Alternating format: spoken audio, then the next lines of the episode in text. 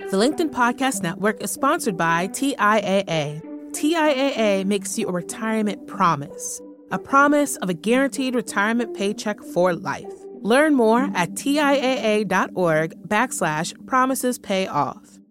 LinkedIn News.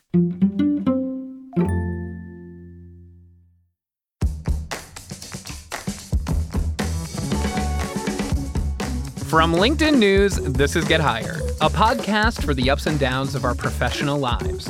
I'm Andrew Seaman, LinkedIn Senior News Editor for job searches and careers. Each week on Get Hired, we talk about leveling up. Sometimes we talk about finding work, other times we talk about excelling where you are right now. And through it all, we focus on how to stay true to yourself in the process. Here in the US and a few other places around the world, we celebrate Pride in June.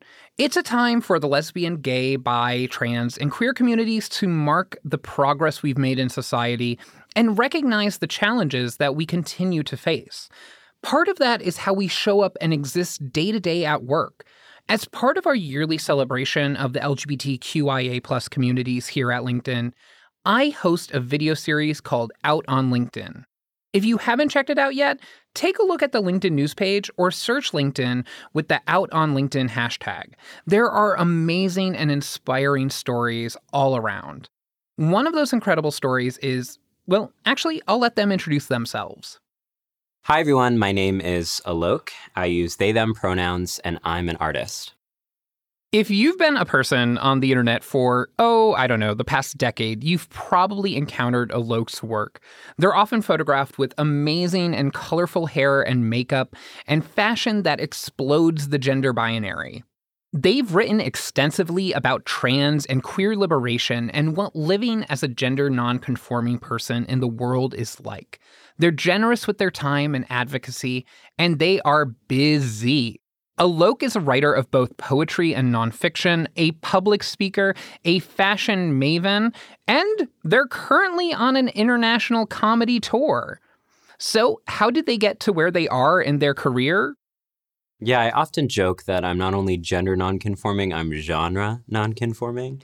And for me, it was always about following flow over form. I think that we live in a world where people are always asked to be one thing one category, one profession. But I'm really proud of being part of a generation of people who I think are interrogating that and saying, hey, actually, my passion comes first. And what kind of change I want to make in the world comes first. And so I heeded that call and I asked myself, what am I curious about? What brings me joy? And I went there. So from the outside, having to write a bio and saying I'm X, Y, and Z always feels so uncomfortable because I think for me, I don't experience these different locations I'm in as different. They're all part of the same heart. I am genuinely thrilled by my job. And I feel so lucky to be able to say that because there's a direct alignment with what brings me peace and comfort and joy and what I get to wake up and do every morning. And so, what's really great about my job is that in a given day, it looks different from the next. Um, there's constant excitement and spontaneity and creativity. But one of the things that I feel like is a sort of undercurrent in all of that, though, is vulnerability. I think so often we're taught that to be professional is to have to sacrifice vulnerability and heart and emotion. But I really feel like as a queer person navigating so many different professional sectors, part of the joy is actually shifting what we think of as professional and actually being able to say mental health and emotional vulnerability and creative self expression are not oppositional to being professional. In fact, they enhance it and they make us better and more dynamic leaders. As an incredibly public person, Alok is clear eyed about both the positives and negatives of showing up as a queer, gender nonconforming person in a world that doesn't always celebrate those who exist outside what is historically thought of as the male and female gender binary. I grew up in a small town in Texas where I couldn't tell anyone what I was going through because I was afraid then that it would get worse. And I kind of made a promise to myself that I would never be closeted about my pain in the future, that I'd be able to express to the world, here's what I'm going through. Let me be honest because I know that when you're not, it stagnates inside of you and it manifests as so much depression and loneliness and physical pain. And so what I'm trying to do is to be out about everything, not just my gender, my sexuality, but just to be honest that navigating the world as a gender nonconforming person of color is extremely arduous and difficult and wonderful and whimsical and dynamic. And that we have to be able to hold both. And I think oftentimes in a professional world, LGBTQ people are made to feel like we will only be accepted if we're optimistic, enthusiastic, accepted, proud. But the truth is, we're living under really hard times right now. And the LGBTQ community is continually experiencing a lot of collective trauma. And we should be able to be honest about that. The professional world often makes it difficult for queer people to show up authentically at work and to be honest about that collective trauma. So I asked Alok, how can people navigate the workplace and stay true to themselves? I don't think we can underestimate like how old school so many of the rules still are around professionalism. I hear from a lot of trans and gender nonconforming people that dress code is often used as a smokescreen to justify homophobia and transphobia. Oh, what you look like just isn't professional or appropriate or suited for this job there's still this idea that our appearance is conflated with our legitimacy, is conflated with our ability to do a good job. We need to disentangle that. Like what we look like has no bearing on how we show up in the workplace. And so often you're penalized and punished for being visibly emotional, visibly queer, visibly trans in the workplace. But I also don't want to underestimate the power of queer and trans leadership in the workplace. It begins with an individual saying, I'm not going to tolerate this and recognizing that that creates ramifications and reverberations for all people. So, what I would say is assess what safety looks like for you, assess what risks you're willing to take, and then recognize that you showing up as your authentic self is not just going to help you, it's going to help all the future yous. It's going to help all the people who feel the same way and don't know that they can be true to themselves. This is a long winded way of saying, courage isn't about being unreasonable. It isn't about being fearless. Courage is about knowing, okay, there is going to be backlash, but I'm doing this because it's right.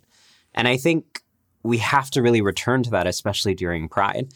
And then I think the next piece of advice I have is to really find affinity in the workplace. So I've been really encouraged by the rise of employee resource groups, of different interest and identity based groups in companies which for me can be a space to workshop some of this. Like, hey, I'm going through this in the workplace. Have you experienced this before? And I think part of what we really need to also be doing is investing in building community with one another. There's a lot of competition right now where people are made to feel like they can be the only gay person in leadership or the only trans person who's been hired. We have to look past that and actually say, other people thriving and succeeding actually creates capacity for me to thrive and succeed. And we're stronger together. Although most workplaces are becoming more welcoming and safe for queer employees, in some, we still have a long way to go. And that starts, ironically, with the people who are unwelcoming to LGBTQ coworkers. What I would say to people who are unwelcome to LGBTQ people living and expressing ourselves fully in the workplace is who hurt you? Because this is not about us, this is about you someone told you that you would only be taken seriously if you disappeared yourself or compartmentalized yourself or lived in reductive categories and binaries. And I'm sorry because they were wrong. And actually, you deserve to be embraced in your fullness. And you don't get to take it out on other people. What we're trying to do as LGBTQ people is not just empower LGBTQ workers, but actually shift workplace culture to begin with. And so, what we're actually trying to do is to say, in order to show up and do my job well, I don't just need to be included, I need to be respected. And that's the transition I'd like to see us push for in the future. Is it's not just about including LGBTQ workers. That's the bare minimum. It's about creating a culture of respect where people can bring their full selves and not feel like they're going to be punished for being authentic and vulnerable. We're going to take a quick break. When we get back, Alok gives some advice to young LGBTQ people and to those in charge of hiring. The LinkedIn Podcast Network is sponsored by TIAA. In the last 100 years, we've seen financial markets swing, new currencies come and go, decades of savings lost in days, all showing that a retirement plan without a guarantee, quite simply, isn't enough. So, more than a retirement plan, TIAA makes you a retirement promise a promise of a guaranteed retirement paycheck for life, a promise that pays off. Learn more at TIAA.org backslash promises pay off.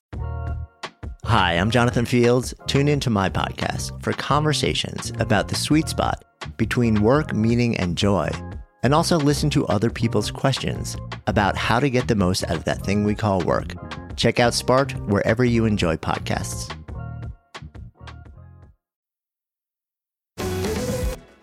We're back with artist Alok.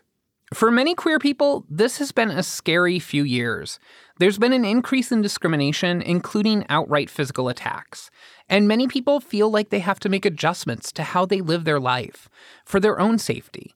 And for young LGBTQ plus people just entering the workforce, this can seem like a minefield. Alok's advice to young people stay true to yourself. My suggestion to up and coming LGBTQ people in the workforce is you get to redefine success. If we just followed the rules, we wouldn't exist. One of the joys of being an LGBTQ person is that each one of us prioritized love over fear. We knew that there was going to be backlash, misunderstanding, rejection, and yet we still insisted on being ourselves. So maybe then it's time to question those rules. I think when we actually look at who the most dynamic leaders of our times are, they're the people who aren't being small, but are actually boisterous and loud and full and taking up space. And then I think the next thing I would say to up and coming LGBTQ people in the workplace is you're part of a long and sacred legacy. Whenever I'm feeling despair or whenever I'm feeling hopeless or like the world is too onerous and there's nothing I can do, I just remember that like it used to be illegal for someone like me to exist in public. How did it stop being illegal? People showed up anyways and they got arrested 20 to 40 times and they still went outside and they refused to mute themselves to make other people more comfortable. They fought so that I could be free. And so I feel this deep need to ensure that the next generation doesn't have to go through what I'm going through. So whenever you're feeling despair, remember that people were looking out for you and you got to look out for other people. It's not just about us as individuals, it's actually about us as a community. But for us to thrive as a community, some things have to change. And Alok has some thoughts on how companies can adjust to supporting their LGBTQ employees and applicants. I think we need senior leadership to take honest and unapologetic stances and support of trans and gender nonconforming people. You know, I have the opportunity to speak to companies all across the world and meet with allies and, and other LGBTQ folks. And one of the things that keeps on coming up is how devastated people are that their companies are not speaking about what is going on with their families. Even parents of trans kids at companies are reaching out, being like, I'm having to maybe even move from the state I'm in because of the safety of my child. And I notice that my senior leadership doesn't care. and that's heartbreaking to me. There's a failure of leadership there. I know that a lot of leaders actually support us in private, but it's time to be public about that support. And it's trying to actually say, this is not a political stance. This is just what's right.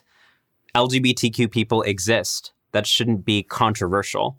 LGBTQ people belong. That shouldn't be political. And if we begin there, that actually has a trickle down effect that's going to shift all levels of the organization. And then I think the next piece is thinking about intersectionality in this conversation. You know, oftentimes when people think about workplace diversity, they see racial inclusivity over here, and then they see gender and sexuality over here. But I just want to remind everyone that LGBTQ people of color exist and deal with compounded discrimination in the workplace on the basis of our gender, our race, and our sexuality. And so when we're thinking about diversity, we have to actually understand this is an intersectional conversation. We need leadership of LGBTQ people of color and Black and Indigenous people. We need LGBTQ leadership of people with disabilities. It's not just enough to have wealthy, white, cisgender gay men be representative or exhaustive of the entire LGBTQ community. This is genuinely about making a better workplace because diverse people bring in diverse perspectives, which help organizations be reflexive and adaptive. So don't see this as checking off a diversity sort of checkbox in order to appease a demographic or in a base. Actually, see this as innovating and evolving so that your company can respond to a contemporary world with all of its problems. Something else to keep in mind even if your coworker isn't themselves a member of the LGBTQ plus community, you never know what's going on with their family members. I think that there's this myth right now that it's just LGBTQ people who are being targeted. But actually, anyone who loves or cares for or is connected to an LGBTQ person is being targeted. Families of LGBTQ people are being targeted. And it can feel so devastating and heartbreaking because we thought that we'd made all this progress and it, it just seems to be diminishing around us. In times of despair, we have to actually recommit ourselves to love. And I know that's easier said than done. Trust and believe. I get that. But what it means to commit to love under despair is to take the love that we have for our siblings, our children, our parents, our aunts, our uncles, our nibblings, and to really practice that every day, to make the choice every day to be that person in the room saying, hey, that's not going to cut it. And then to know that people are going to look at you like oh rolling their eyes like why are you being so politically correct? But to do that not because you're critical but because you love. It it looks like that chain reaction of making the choice every day to show up out of love for the people who deserve it. And that's how we're going to make change is by slowly i wish it was faster but slowly chipping away and getting people to understand that love is a chain reaction that's going to create the systemic overhaul that we need. And I think the next thing I, I really want to say is that I'm sorry. You know, I don't think that we say that enough. I think we've normalized this climate of anti LGBTQ sentiment. And we have to say none of this is normal. None of this is natural. And I'm really sorry that instead of focusing on the things that you should be able to focus on, you're having to be concerned about your child's like livelihood. That's absurd. And we cannot normalize this. And we need to actually normalize saying, I'm sorry and I'm going to do something about it. I'm sorry with action. And I'm sorry with action isn't just having a rainbow logo during Pride. I'm sorry with action isn't just making a donation to an LGBT organization during Pride. I'm sorry with action is 365 days a year, 24 7. How are we showing up to make homophobia and transphobia obsolete? How are we showing up to actually respect the dignity and the humanity of LGBTQ people? And how are we showing up in a way that's not just about caring about a lowly minority, but that's actually about creating the kind of workplace that we all deserve? One in which people get to be themselves and therefore do their best work.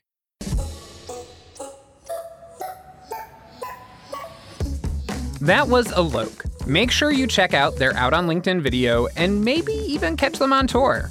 And from me to you, happy Pride. Remember, it's up to you to put our advice into practice. Still, you always have a community backing you up and cheering you on. Connect with me and the Get Hired community on LinkedIn to continue the conversation. You can also join my weekly Get Hired live show every Friday at noon Eastern Time on the LinkedIn news page. And if you liked this episode, leave us a rating on Apple Podcasts. It helps people like you find the show. And of course, we'll continue this conversation next week, right here, wherever you like to listen. Get Hired is a production of LinkedIn News. The show is produced by Michelle O'Brien with help from Stephen Valdivia, Sarah Storm, and Derek Carl. Joe DeGiorgi mixed our show. Florencia Iriondo is head of original audio and video. Dave Pond is head of news production, Dan Roth is the editor in chief of LinkedIn, and I'm Andrew Seaman. Until next time, stay well and best of luck.